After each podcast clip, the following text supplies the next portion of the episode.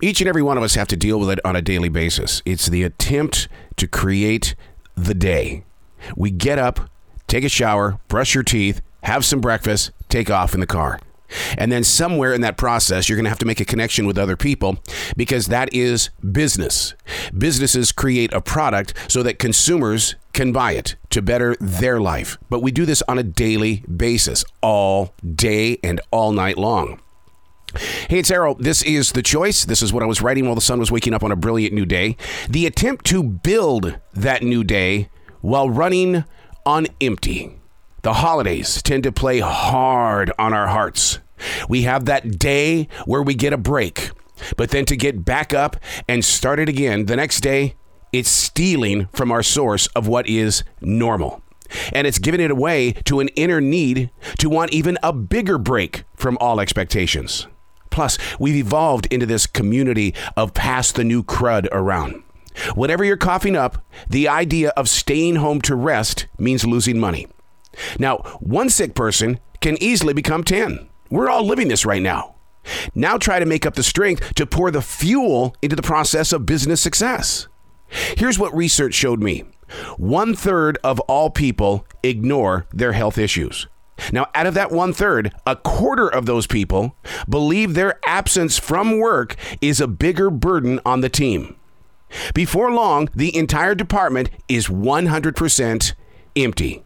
There are no bodies in that department to get the job done right. That's what we're facing today. We get that cough, we get the sniffle, a little scratchiness in the throat. And research is also showing that people are not taking a COVID test. The reason why is because you're going to be quarantined for up to five days. So people say, I got it handled. I'm going to wear the mask or I'm not going to wear the mask. And you go to work, more and more people in that department are getting sick. The attempt to build a new day while running on empty. How do you clear your mind, body, and soul in order to have that success for the day? Because, like I said, one third of all people will go to work when they're not feeling well. And out of that one third, a quarter of them believe that they are putting a burden on their team if they don't go to work. I understand the part about being a community and to build business success. And I also understand that when employees are not there, it hurts the team. Things start to move slower.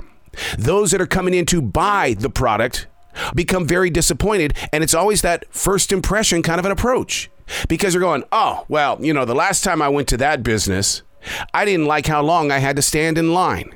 But they don't look beyond the lack of employees. I had dinner the other night at a sushi restaurant. Very clearly out front, there's a sign that says, We are very low on staff. If you would like faster service, we need your help.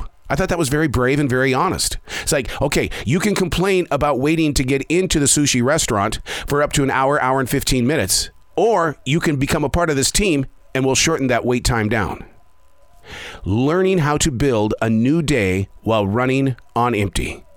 Is it quite possible that our emptiness has a new role? Our empty is also empty. I'm Arroe, and that's what I was writing while the sun was waking up on a brilliant new day.